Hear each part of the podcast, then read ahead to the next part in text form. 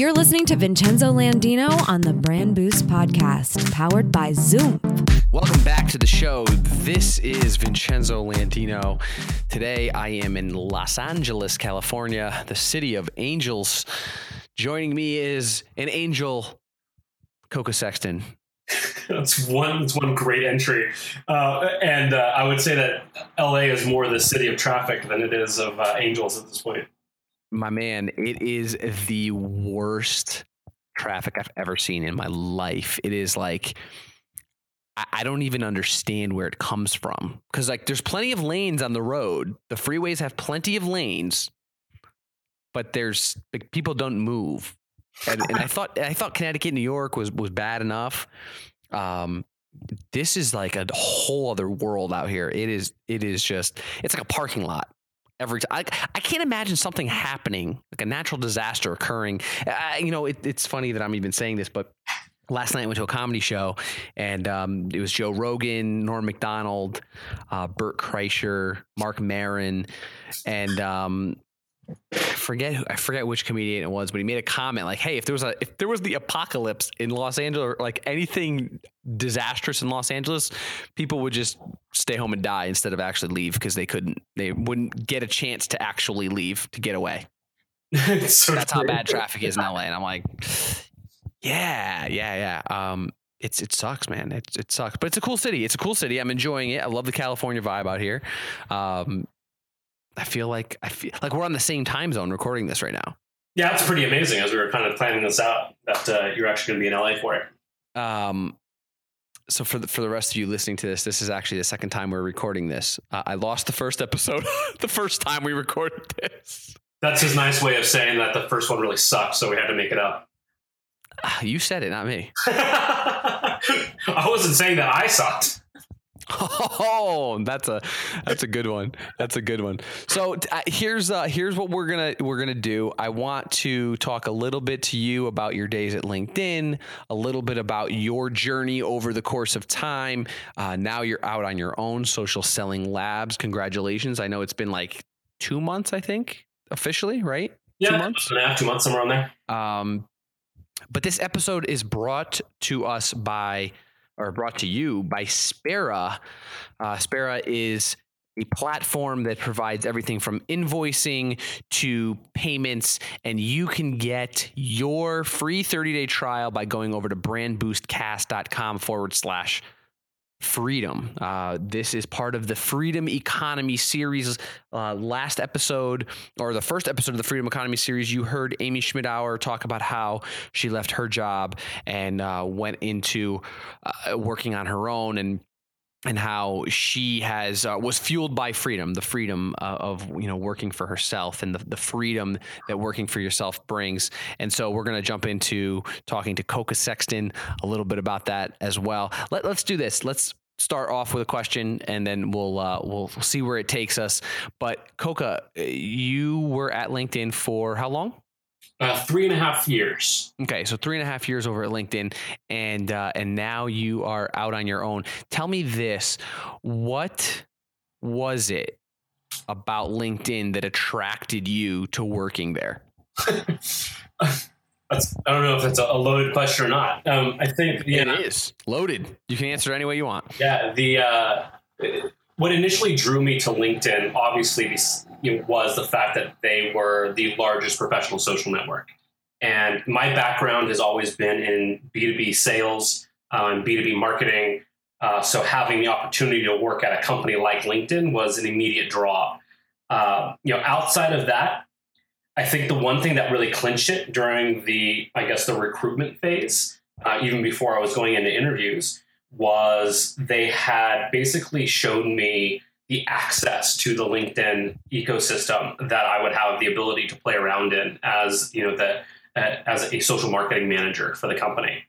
And when I saw the ability or the opportunity to be able to connect with hundreds of millions of, of professionals um, across the LinkedIn social network, uh, I was immediately uh, I was done. I was ready to sign whatever it was that they were going to put in front of my face.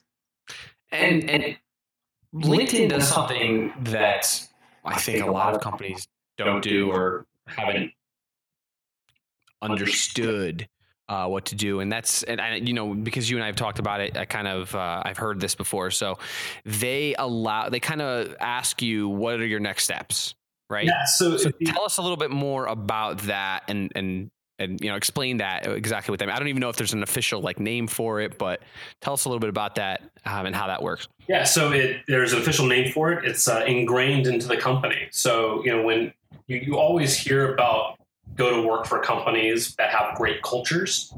Uh, you know, but the reality is that you know when you ask somebody in the executive team or somebody like, "What is the culture?" Most people say, "Oh, it's fun. It's it's you know." Interesting you know i'm around smart people but you know at the end of the day that's not really culture that's just kind of the work environment. Whereas at linkedin it's very clearly defined that it is a culture of transformation and their goal for all of their employees people who work there are is to transform them in any number of ways. And you know transformation you know going from from one aspect into a wholly a whole different you know embodiment of yourself um, you know it takes a, there's a bunch of different ways of slicing that pie so to speak for me what that meant was you know my, the progression that i took within the company and so inside of a culture of transformation, the one thing that the company really touts is, some, is a is another ideology called next play. And next play is something that I'm gonna I'm gonna screw this up because I, I, I never get it right because I'm not a sports person, but it came from a basketball coach. And there's a basketball coach. I want to say he's in the Midwest in a college. And what he was always doing was yelling at his team uh, as they were playing their game. Next play, next play, and it didn't matter if they had just made, you know, sunk a three a three flow to a three pointer to something, you know, that they missed, whatever it was, whatever play had had gone right or wrong within that uh, that section, the coach was always yelling out this next play. Yeah, that, and that by the way, that's coach. That's Mike Krzyzewski from Duke. That's it. Um, yes. Yeah, he he was the one that was known for for always next play, next play, next play. So, all right, go ahead. That's, glad one of us is into sports. Um, so, this idea of next play, like if you take it into a business context, it's extremely empowering and extremely powerful. Uh, and you know, the, my story was that you know I had been I had gotten hired, and I was working. I was one of the first four or five marketing people in the sales solutions group. It was a brand new division at that point. and my very first one-on-one you know, within a week of working at the company, I sat down with my manager, and I think it was it, if it wasn't the first question, it was immediately following that. The second question was, "What do you want to do next?" And as an employee, somebody who was already enamored and awestruck by this ability to work for this company called LinkedIn, it kind of threw me off because what what is next? Like I was thinking to myself, hey, I just got here. Like I haven't even figured out, you know, what my insurance plan looks like, let alone how to log into my computer on a consistent basis. And I'm asked, what do I want to do next? And as I kind of dug into it and that kind of got unpacked for me, I realized how this was going to shape the rest of my career. And you know, the idea at LinkedIn is that whenever you start a role, you should always be thinking about what is that next step. If you are an individual contributor, do you want to become a manager? Do you want to become a people leader? Like whatever that is um, in a in a marketing role, for example, you know, you, you may start off as a, a, marketing associate, then a marketing manager, then a senior manager, then a director. You know, there's a progression, and it's, and it's fairly linear in most in most career paths. But at LinkedIn, they took a different approach because of this concept of next play and transformation being a big part of it. Was what if I was a marketing associate and then I became a marketing manager and somewhere along those lines, I realized, you know what? I really just love graphic design, or I really loved web development. You were encouraged as an employee to go meet the teams that handled those different responsibilities. And you had open opportunities, if there was open headcount, to actually go work for these groups. And you know that was something that was profound to me. That they actually encouraged people to move around in the company. And again, even those are tangential. I mean, there were there are cases where people went from being an inside sales manager to going into something like you know graphic design or something along those lines, like totally separate you know skill sets. Just because they had this passion inside of them to do something else, they had this creative piece of them, um, and you were encouraged to go off and do these things. So that is what how they define transformation. Mm-hmm. But that also extends outside of the, the company. You know, they also want to set you up for success in whatever that next play is. And that could be leaving the company and doing something totally separate, like starting your own business. Um, and as a company that empowers their employees to do those things, they stand out among every company I've ever worked at. And I've worked at too many that I ever want to count.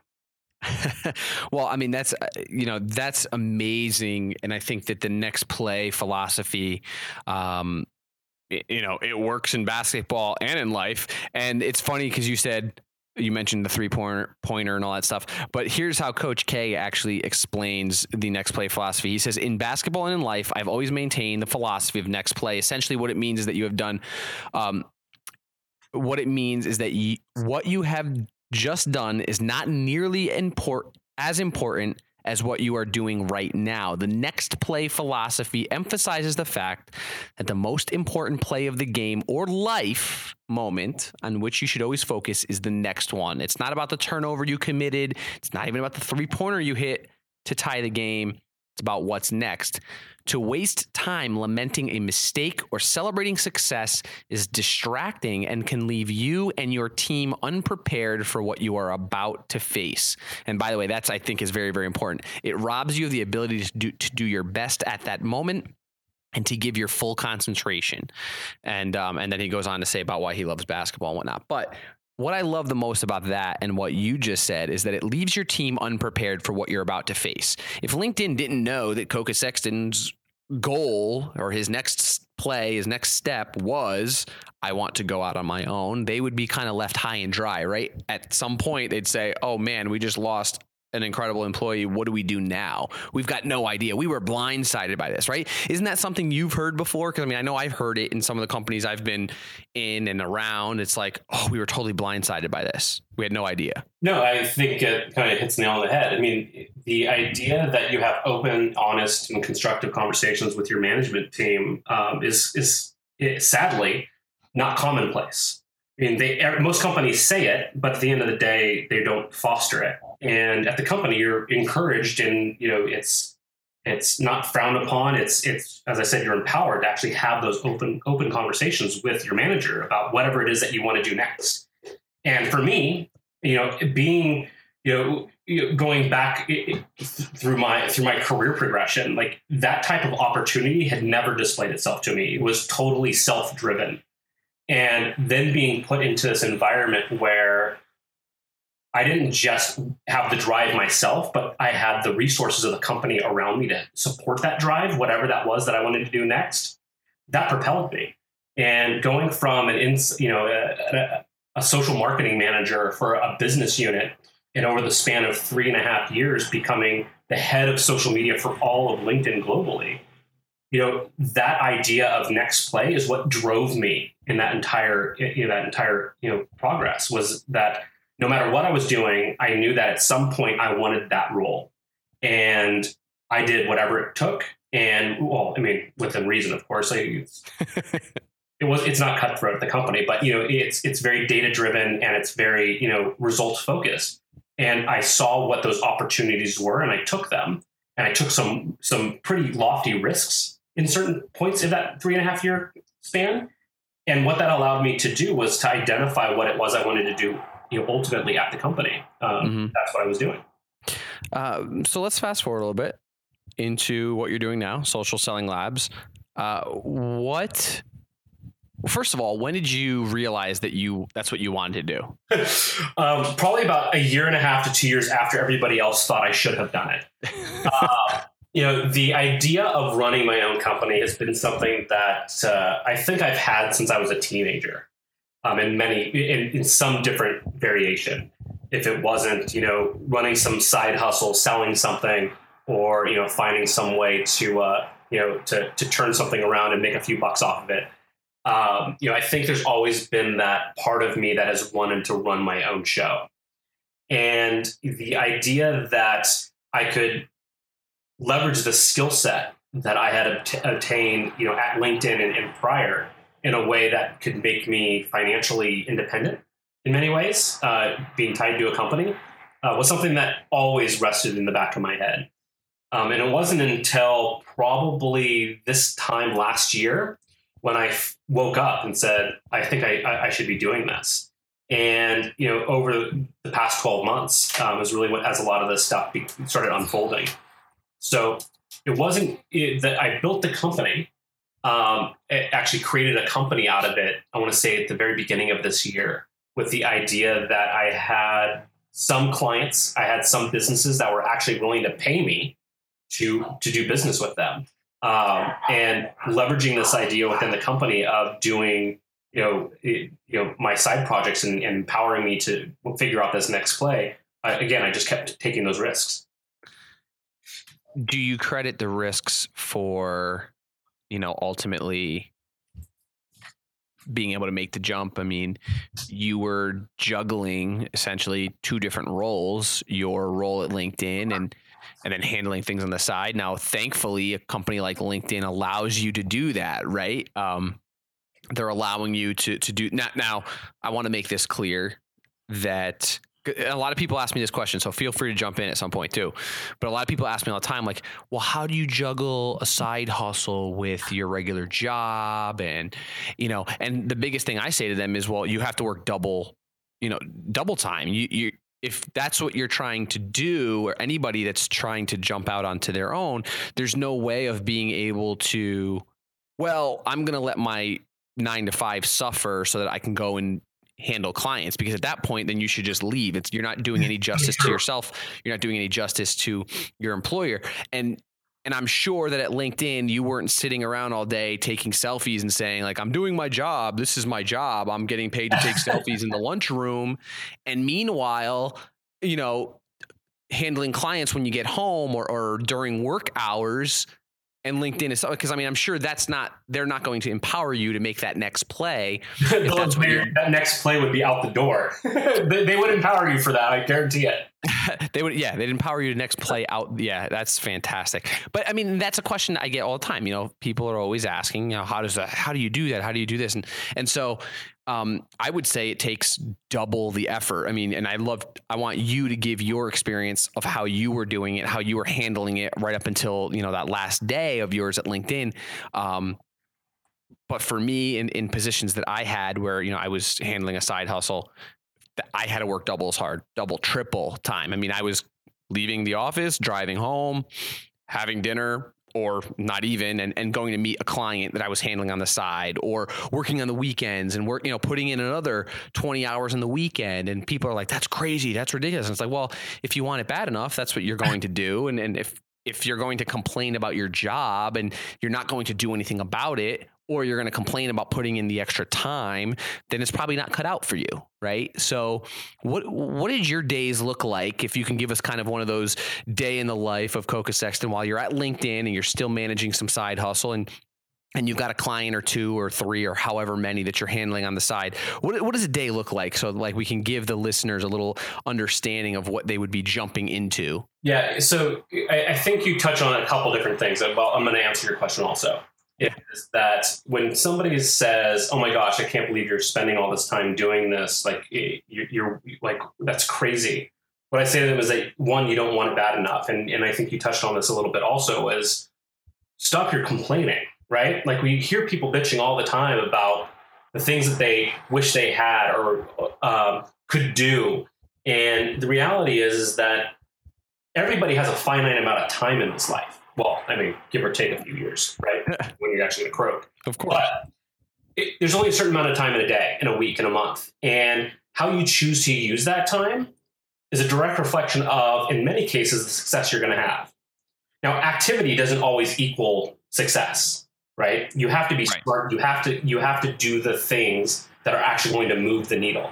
And that's where a lot of people get it wrong. They say, I'm mm. doing a million things, but nothing's working. Well, then you're doing something wrong and you need to analyze that. You know, my side hustle, the the things that I've been doing have been in the works for years. It started off, you know, a decade plus ago when I was in sales. And my side hustle was learning how to leverage social media. My job was to cold call and, you know, smile and dial all day. My side mm. hustle was figuring out how to leverage social media to actually fill my pipeline. When I moved into marketing, my job was to generate leads, was to engage our customers, was to run events. my side hustle was how do we continue to build on this momentum of social selling, as it was being called at that point, to becoming something more mainstream. Uh, mainstream. Uh, you know, the idea of when I came to LinkedIn, it actually became my job to act, to to further that information around what social selling was becoming. But my job again was to generate leads. Like there were hard metrics to what my job needed in order for the, the company to be successful, for the company to feel like, you know, there was a benefit to having me as an employee. My side hustle was everything else on the side. It was, you know, it was writing a blog post. It was, you know, keeping up on social media, learning the trends, doing these other things that didn't necessarily impact what I was doing as a job, but I knew the skill set and the information that I was obtaining in that process was going to help me in the future. Uh, you know, and I think that most professionals are already doing many of these things. They're not doing it systematically or programmatically, um, but they're doing it, and they're trying to you know be successful in that process. Uh, I don't, you know, I don't have any illusion that they're all employees are wanting to go off and do their own thing, but all employees have some type of side hustle. And it's the entrepreneurial spirit or the people who say, this isn't the job I'm going to ultimately want, I want something bigger. Um, is it, if it's on their own or within a bigger company, it takes a side hustle to get those skills to level up, so to speak. Mm-hmm. And when I was at LinkedIn, what I had done was I, you know, I was extremely fortunate because of the work that had happened before that um, to be able to be on a on a global stage in most instances, talking about something that I was already extremely uh, passionate about and, and knowledgeable about. Um, so my side hustle, as it you know started evolving, was around what is this going to look like if I ever went on my own, and trying to understand what does a company actually look like is it as easy as just going down to your county clerk's office and getting a business license? Mm-hmm. Do you need to incorporate? Do you need, you know, legal help? Do you need contracts? All those types of things like that became the side hustle. Was trying to understand the back office piece of a business, which is something I totally had no experience in because I was always in the front. Uh, yeah, and, and speaking speak, before before I let you go on that one, uh, speaking of uh, you know back office and whatnot, um, that is probably the biggest thing challenging uh, a lot of entrepreneurs and freelancers out there today. And, and thanks to our friends at Spera, there who are sponsoring this freelance or um, freedom economy series here, and Koka Sexton is one of uh, the many entrepreneurs that you'll hear from uh, over the course of of the series. But Spera is empowering freelancers, empowering entrepreneurs entrepreneurs um, to to you know handle project management, handle invoicing, handle payment processing. I mean, those are the things that you probably never had to think about, Koka, right? I mean, yeah, I just would get an order form and I'd send an email off to somebody. exactly. So so Spera is is um, is that platform. They are helping you uh, handle all all of the things that you'd never had to worry about. And uh, as an independent worker now, you have these resources thanks to Spera. And I want you guys to check out Spera uh, free 30 day trial by heading over to brandboostcast.com forward slash freedom.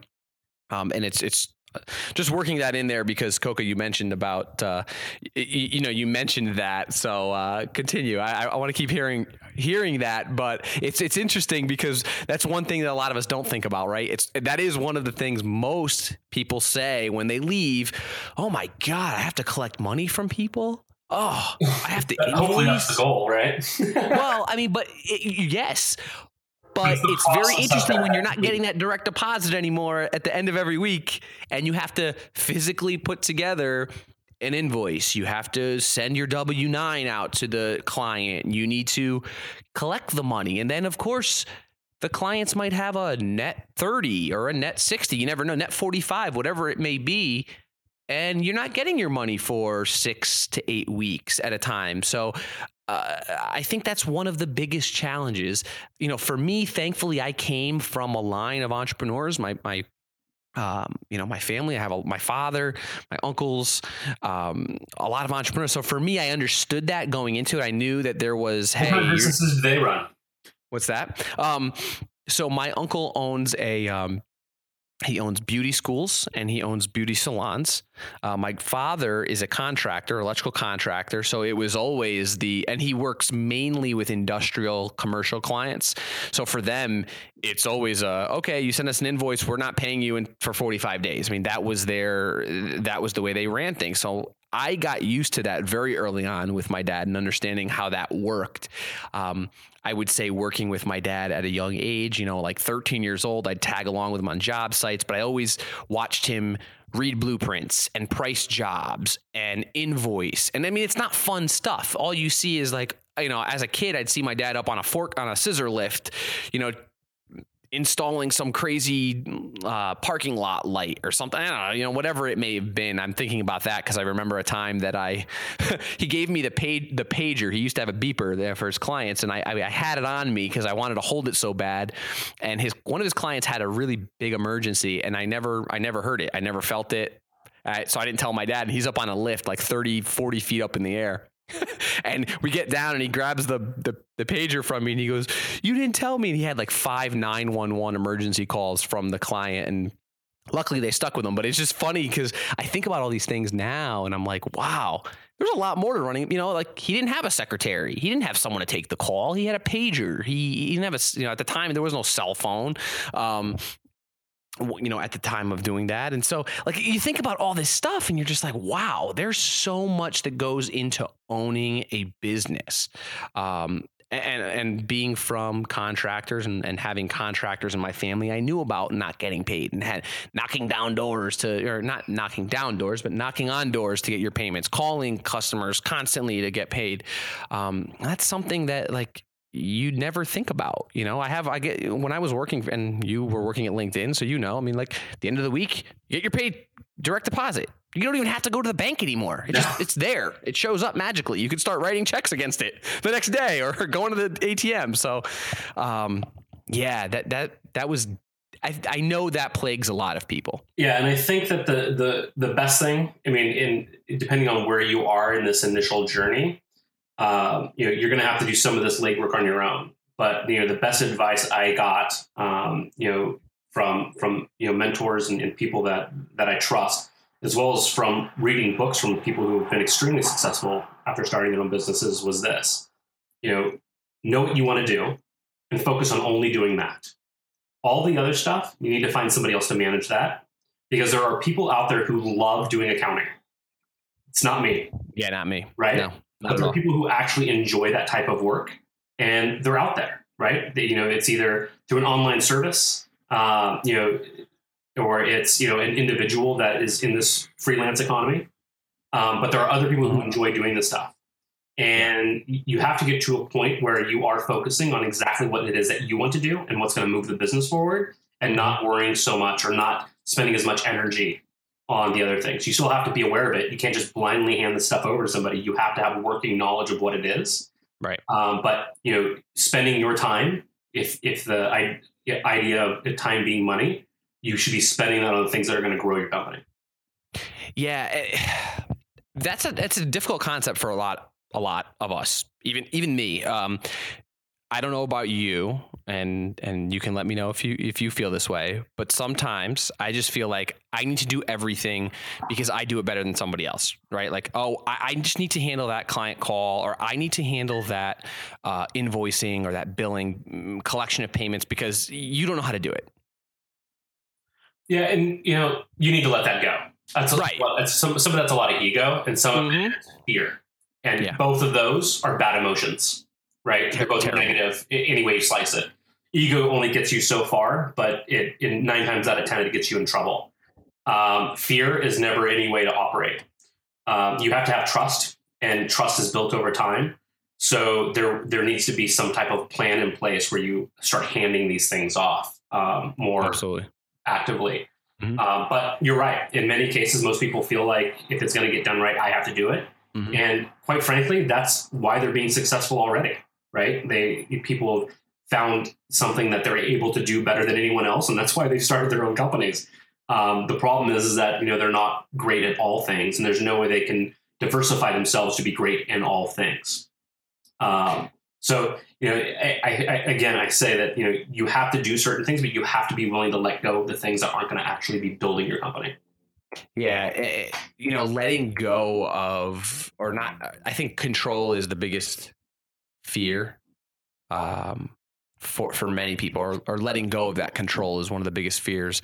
And um, you know for anybody out there that's looking to to to leave their job that's looking to uh, go out and start a company go out and you know do even just do freelancing yeah but I mean, know, think about that right like it's a, that's a flawed statement because you look at people like warren buffett or mm-hmm. tim cook or you name the, the ceo like yep. they are extremely powerful. They have a lot of control of, of a lot more things than the, the general public should probably you know want them to. But at the end of the day, they have an entire team beneath them, uh, you know, an organization that is running it. Um, you know, and if you want to be successful, if you want to grow outside of being a solopreneur and you actually build something, mm-hmm. you have to empower the, the people around you to make the decisions to continue that mission. And there's nothing wrong with. I mean, here's the thing. There's some. There's some of us out there that are okay with kind of the freelance lifestyle. Um, and there's absolutely nothing wrong with it at all. Uh, for those that want to build something larger and build out a business or a brand like the one, you know, the the, the oh no, and, and that's all I was trying to get to. But. Oh no, no, no. I and I just want I wanted to reiterate the point that yes, you know, it takes it takes a team. It always takes a team. I mean, you you can't get um, it's hard to to scale, right? You can't scale without a team because, like you said earlier, there's only so much time in a day. There's 24 hours. You know, we all have 24 hours in a day. There's only so much you can do. And you have to one, sleep for at least person. five. And you have to sleep. I, I mean, some sleep for a couple, two, three, but uh, there's still only 24 hours, right? At the end, and no matter how you slice it, there's 24 hours.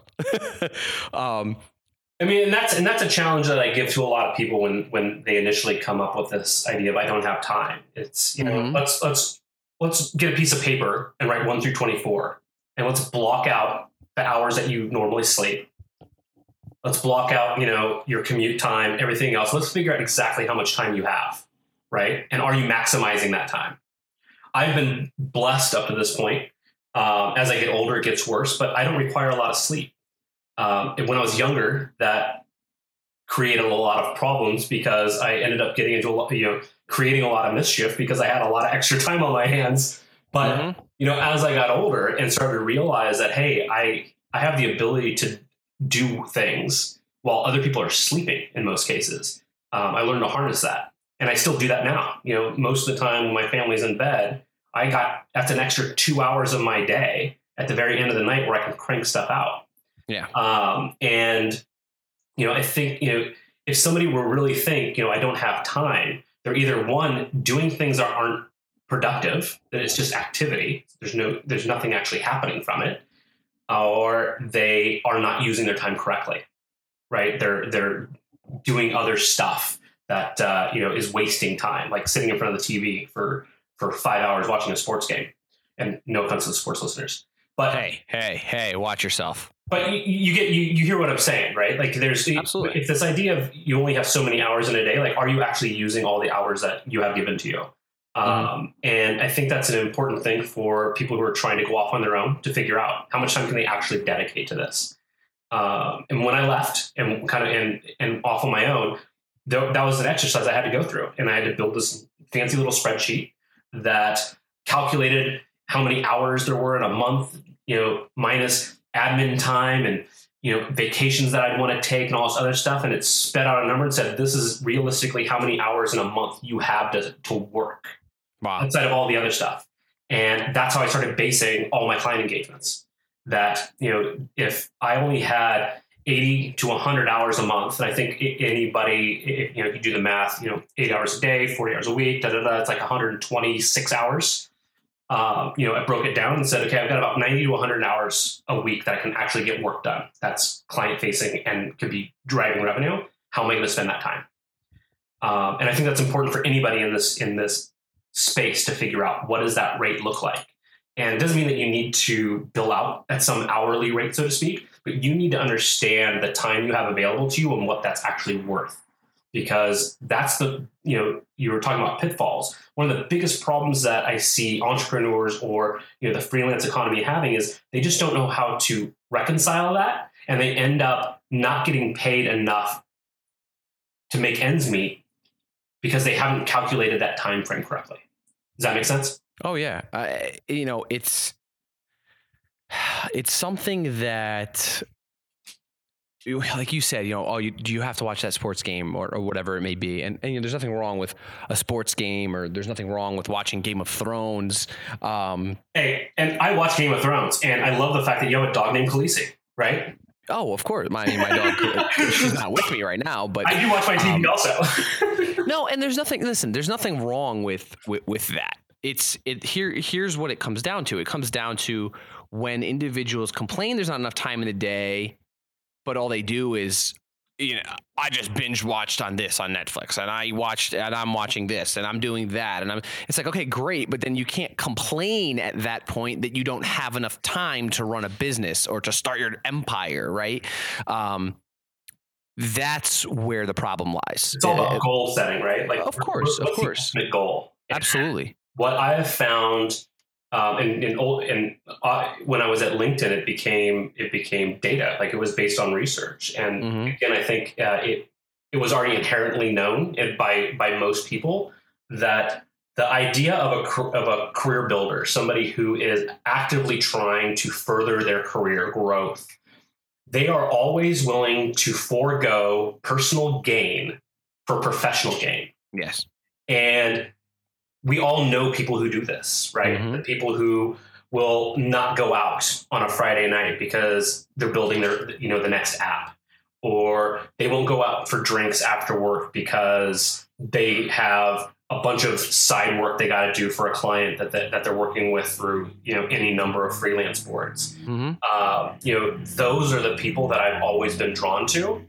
And it's because they have a discipline that most professionals don't have.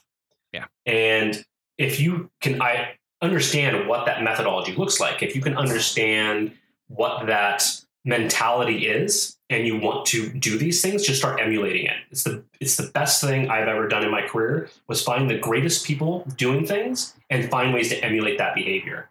Um, and you and you see it time and time again. I mean, Vinny, you're one of them, right? Like the idea that you're off doing this on your own.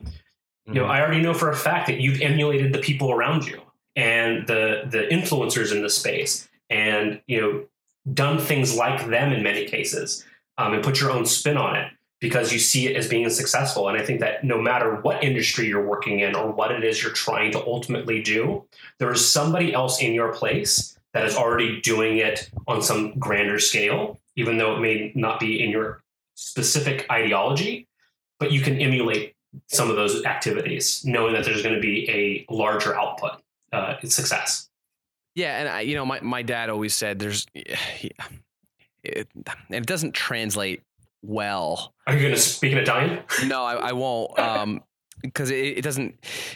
So, well, my grandmother told me one thing. My grand, my my father told me another, and, I'm, and just for the sake of what we're talking about right now, um, he said basically that there's always someone, there's always someone better than you. There's always somebody in first place, right? So th- you have to have mentors. Like there's nothing wrong with mentors. There's nothing wrong with looking up to individuals that are doing it.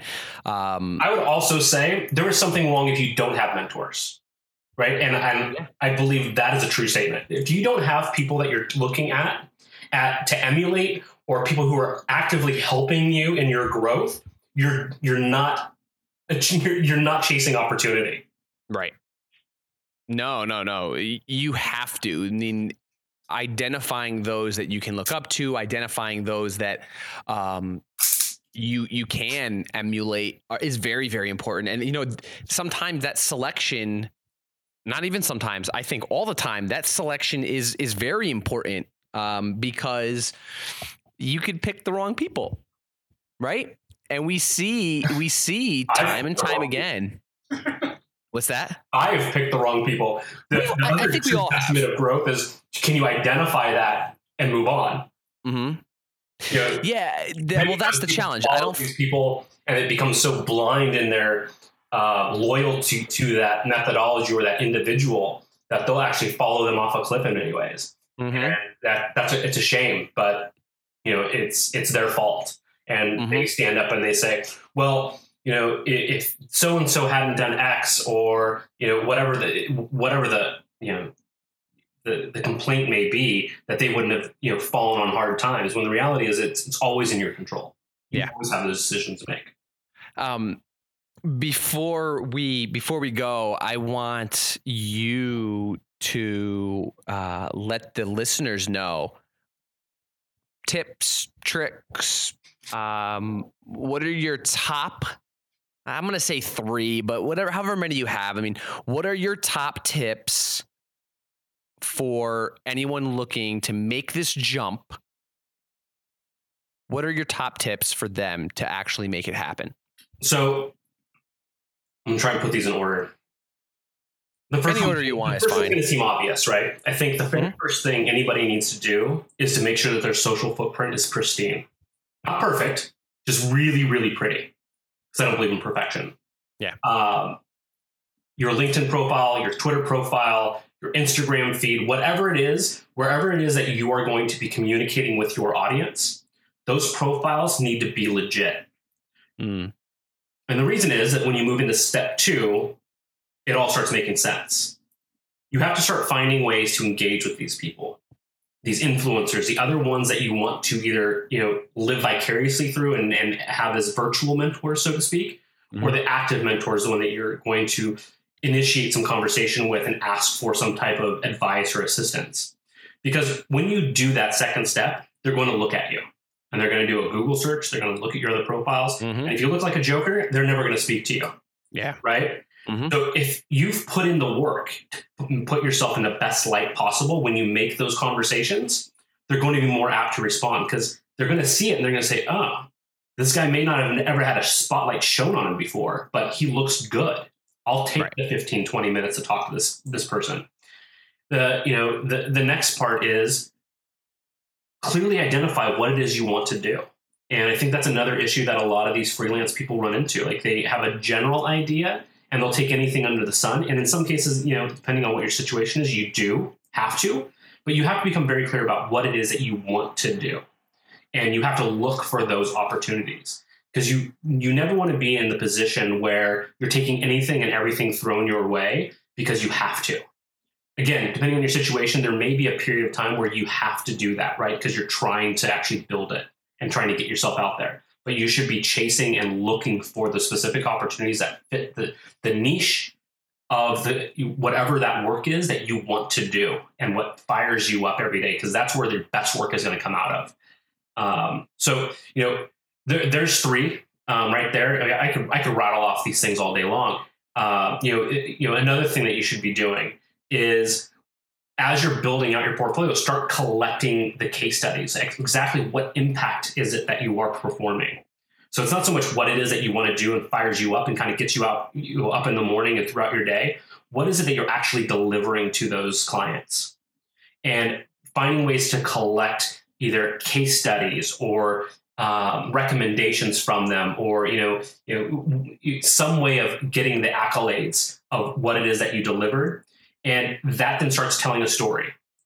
You know, I like to do live video broadcasts. I like to do sponsored, you know, video content for companies, and here are the other people that I emulate or the ones that I look up to, and this is the people who I'm learning from. But here's exactly what I deliver to my client. And this is what they get out of it. They get increased traffic, brand awareness, and we measure that in these three or four different ways.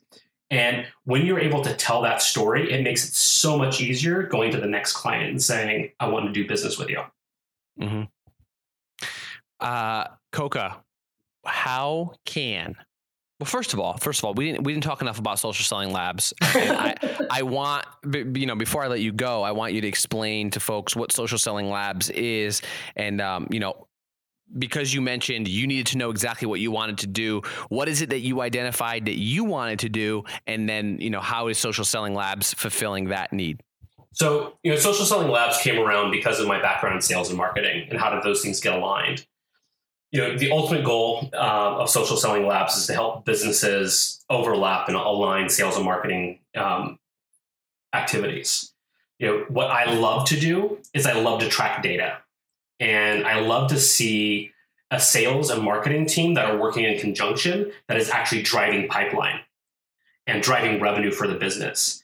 And if I can get into a company and I can say, here's all the stuff that marketing is producing from either content or whatever it is, and here's the stuff that sales is doing with that content. And there's in most cases I found there's some disconnect. So what I love to do is to to reconnect those. And sometimes that takes change on both sides. Sometimes it takes change on one or the other side. But once those changes happen and you realign those different processes and um, and ideas of what success really looks like, a company can become unstoppable. Like they become a powerhouse within their industry because they are delivering to the client an excess of what they're actually asking for in payment. Um, so that's what really gets me fired up, and that's what you know kind of brought along the idea of social selling labs. Well, I love what you're doing. We have to uh, we have to collab some more. How can the listeners find you, and uh, how can they hire you if they need to? So uh, I'm across every social channel, and I'm basically the same thing. Again, go going back down to that whole conversation of professional brand. Everything is Koka Sexton. So I'm at Koka Sexton on Twitter. I'm Koka Sexton on LinkedIn. Uh, same thing with Instagram. Uh, you know, so you can connect me on any platform that you're most comfortable with. Uh, you know, if you if you want to reach out to me, it's as easy as either sending me a tweet, send me an, a message through LinkedIn. Uh, my website is socialsellinglabs.com. You can connect with me through there. Um, I you know I I try to lower the barriers of entry when it comes to somebody wanting to connect with me. Yeah, and I mean, I love I love that you are making yourself available wherever um, the audience is. You know, wherever it's comfortable for them, you are willing. You know, and, and as a business, and this is a, this is kind of my tip for those that are uh, looking to break off and you know start their own business, whatever it may be. You have to meet your clients, your potential clients, where they are because you you know, especially being new and coming out of nowhere. Like you know, like you said, some people come out of nowhere they never had any spotlight. Uh, you you can't try to just you know not in today's world at least. I, I truly believe that you need to be wherever uh, you know wherever the audience is wherever they're asking for you. And if you're not there they'll find somebody else very quickly. You know it's very easy to find somebody else that does the same thing. Um, eh, you know at least nowadays. I mean it regardless of how good your product is and how good you are. Yeah, I live by um, one mantra. Uh, well, actually, I live by a few mantras, but the, the one prevalent one um, that relates to this is visibility creates opportunity. Mm. And you know, if visibility creates opportunity, and you think about your life, your professional life, your personal life, it has always come down to that as a universal statement. If you are, if you have a girlfriend, a wife, whatever it is, that opportunity didn't show up unless you were visible. If you weren't at that bar, at that you know restaurant, or wherever that was, you would have never met so and so. Yeah. The same thing happens in business. If you're not visible, if people are not aware of what you're doing and what you're capable of doing, and I'm not meaning that you have to be, you know, a, a braggart about any of this stuff, but you have to be visible. What worked for me was that I was visible on social media. And I found that the more visible I was by the more activity I put out there, the more value I pre- presented through my social updates, that created more opportunity because more and more people would start becoming drawn to me. And I think that that is something that a lot of professionals, a lot of you know the people in this freelance economy, they need to start becoming comfortable with. Yeah. You know, a lot of people are great with like graphic design. Well, you know, I don't like to pick on them, but it's an it's an easy one for me to make the analogy. You're an amazing designer, and most designers, and well, I'm not gonna say that. A lot of designers are introverts they're amazing when it comes to creative thought and and building things on you know, within PowerPoint or you know 3D Studio, whatever it may be. But they're not going to the networking events. They're not doing things externally. Um, exactly. For, for, a number of different reasons. There's ways to get around that. I'm an introvert, and most people mm-hmm. would never actually think that, but I am. I'm not. I'm, uh, I'm not typically known as an extrovert. Uh, well, I guess maybe I am typically known as that, but I'm not, uh, just because I do. I do get up on a stage from time to time. But you know, I found that my outlet, how I became visible, was by showing a ton of value within these social networks, and that created additional opportunities that have you know allowed me to get to where I'm at today. And you know, if again going back to the, the advice, become visible. Visibility creates opportunity, um, and it doesn't take a, a, whole lot of time. You know, it takes a little bit of effort. It does take work, um, which is something that most people don't ever want to do, but it does take work um, but it does pay out. It's one of those activities that actually has a benefit and a success rate to it.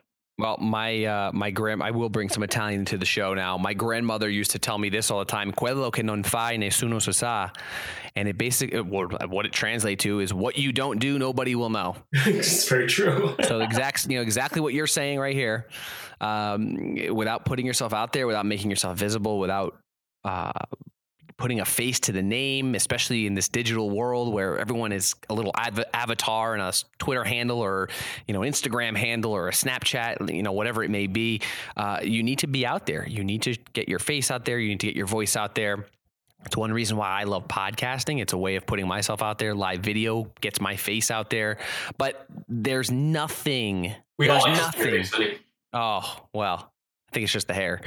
Um, but there's nothing that replaces in person or you know networking at all. So um, that's that's a great tip too, uh, Koka. I appreciate that one. Listen, I am going to uh, I'm going to let you go. I am going to make sure that the audience knows to find you at Koka Sexton everywhere, and I want them to go and check out the uh, and uh, this this freedom economy that they are empowering. Uh, brandboostcast.com forward slash freedom, uh, 30 day free trial there. It's actually early access too. I know that it's not really a public uh, public yet, but for those that are listening to the Freedom Economy series, whether it's myself or Amy Schmittauer's video series, uh, that's also part of that. Uh, you know, you can get in on on that and, and kind of build. It's it's a platform built by free or for freelancers by freelancers, and it's helping you manage your clients' tasks, invoices, everything like that. Collect your money, which is the biggest uh, factor when you go on your own and uh, using your talent to make that money rather than having to get you know to worry about everything that we just talked about because that's the biggest hang up. So, Koka, I thank you for uh, taking this little journey with me today and, and talking a little bit more about what you're doing now, what you've done, and, and why you made those decisions. I think it's so important to hear these stories, and uh, hopefully, we'll we'll check back in with you, uh, follow up uh, down the road, and see how Social Selling Labs is doing, and see what you learn along your journey. Well, I appreciate it, and uh, you know, thank you again for the opportunity to do this. Um, and to all the listeners, uh, if there's any ever any way that I can help you out or any advice I can give, just give me a holler. That is the nicest thing you can do for for everyone, Koka, because your knowledge is is massive. So uh, I'm thank you for that. This has been a VincenzoLandino.com production. Thank you for listening. If you enjoy the Brand Boost podcast, please give us a rating, write a review, or subscribe. Head on over to brandboostcast.com forward slash subscribe.